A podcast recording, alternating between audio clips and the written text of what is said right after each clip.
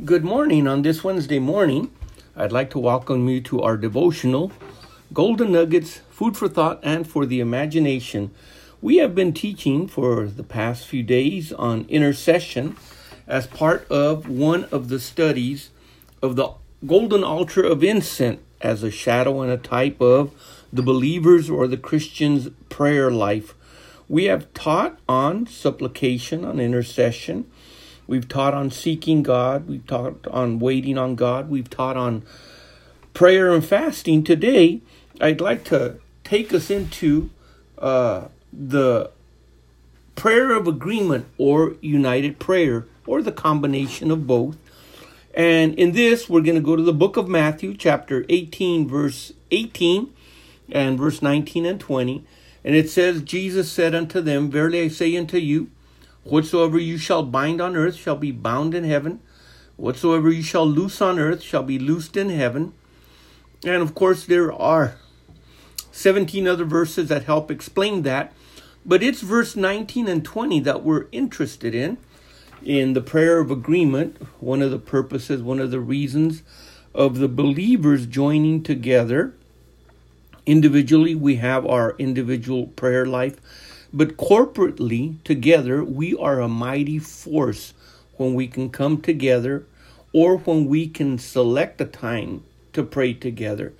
And it says, Again, I say unto you that if two of you shall agree on earth, remember where the agreeing is done, it's here on earth, as touching anything that they shall ask. It's not asked by one person, but it's asked by both it shall be done for them, not for one, but for them, or for the number of people that are praying, of my Father which is in heaven. So the prayer, prayer is done on earth, the answer comes from heaven, and it's for two or more people that agree upon this earth. The word of agree here that we're using is harmonious. That means there is a harmony, there is an accord. They concur. They're, they're agreeing together or agreeing with, which is very important because many times what we assume is agreement is really not. Two people can pray together and one hope that something will happen and the other believe that something will happen. That was not a harmonious agreement. That was actually disharmony because they're not going in the same direction. We find examples in the New Testament that we can use for this. And ultimately, at the end, it's all for the edifying of the body of Christ until we come to the maturity of that one perfect man. And we'll talk about that as soon as we can get to it.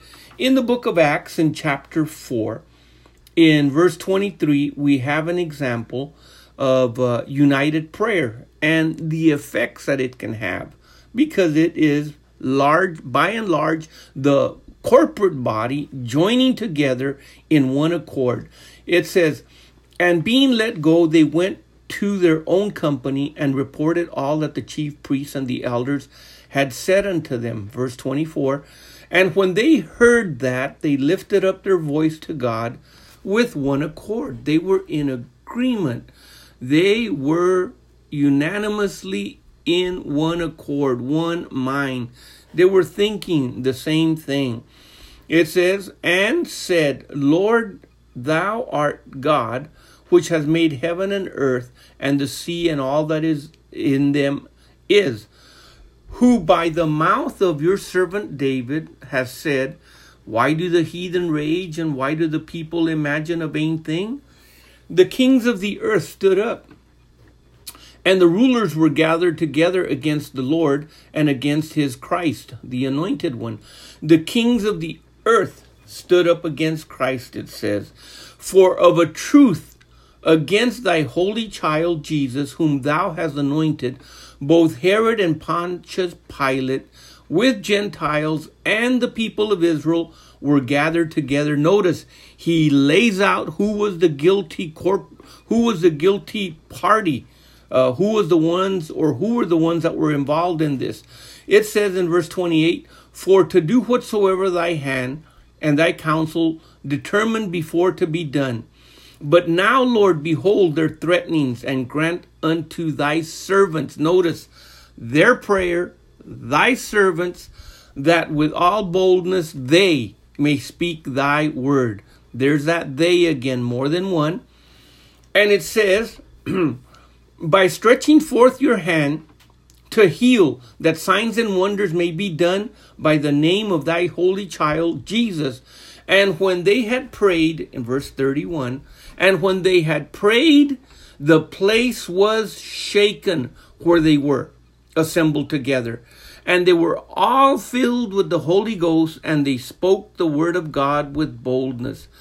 And it says in uh, the book of Acts, in chapter uh, 1, verse 14, it says, uh, right after Jesus had been taken up to heaven away from them, and these all continued with one accord in prayer and supplication with the women and Mary, the mother of Jesus, and with his brethren. And in chapter 2, verse 21, and when the day of Pentecost was fully come, they were all with one accord in one place. Notice they, they, they, they, all.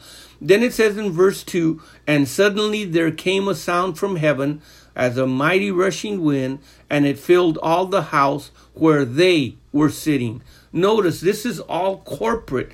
In the book of uh, Acts, in chapter 12, verse 5, it says, Therefore Peter was kept in prison, but prayer was made without ceasing of the church unto God for him. See, this is corporate prayer.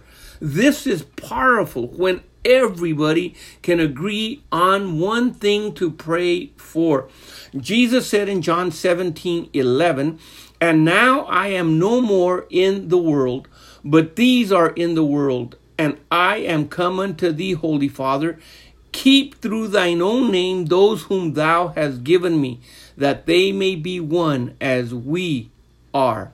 So basically, Jesus was praying and asking God that they fulfill one purpose. And let's look at it in the book of Ephesians, chapter 4, verse 11, 12, and 13. And he gave some apostles, some prophets, some evangelists, some pastors, some teachers. He gave these for the pur- purpose of the perfecting of the saints, for the work of the ministry, for the edifying of the body of Christ. Notice the body of Christ until we all come in the unity of the faith and of the knowledge of the Son of God unto a perfect man, unto the measure and the stature of the fullness of Christ. When all the body of Christ around the world, through the work of the evangelists and the pastors and the prophets and the teachers and the uh, and the apostles and all of this, come into that agreement they can all begin to pray because the same measure with which Christ walked upon the earth is the same measure of that perfect man, the body of Christ, which God wants the body to come to, so that we, as representatives of Jesus, corporately around the world, will be able to accomplish and do together what he did instead of as individuals wholly and completely united throughout the world for the cause of Christ. And it says in verse 14 that henceforth we be no more children that are tossed to and fro and carried about with every wind of doctrine by the sleight of men and the craftiness, the cunning craftiness whereby they lie in deceit. This is God's will and purpose for his body.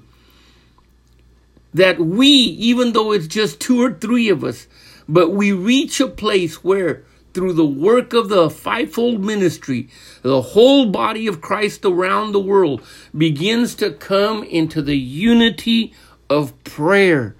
The place where we can agree that God's will be done. I'm not talking doctrinally, but I'm talking in prayer. And then when we can do that, we saw what the early church in its infancy could do.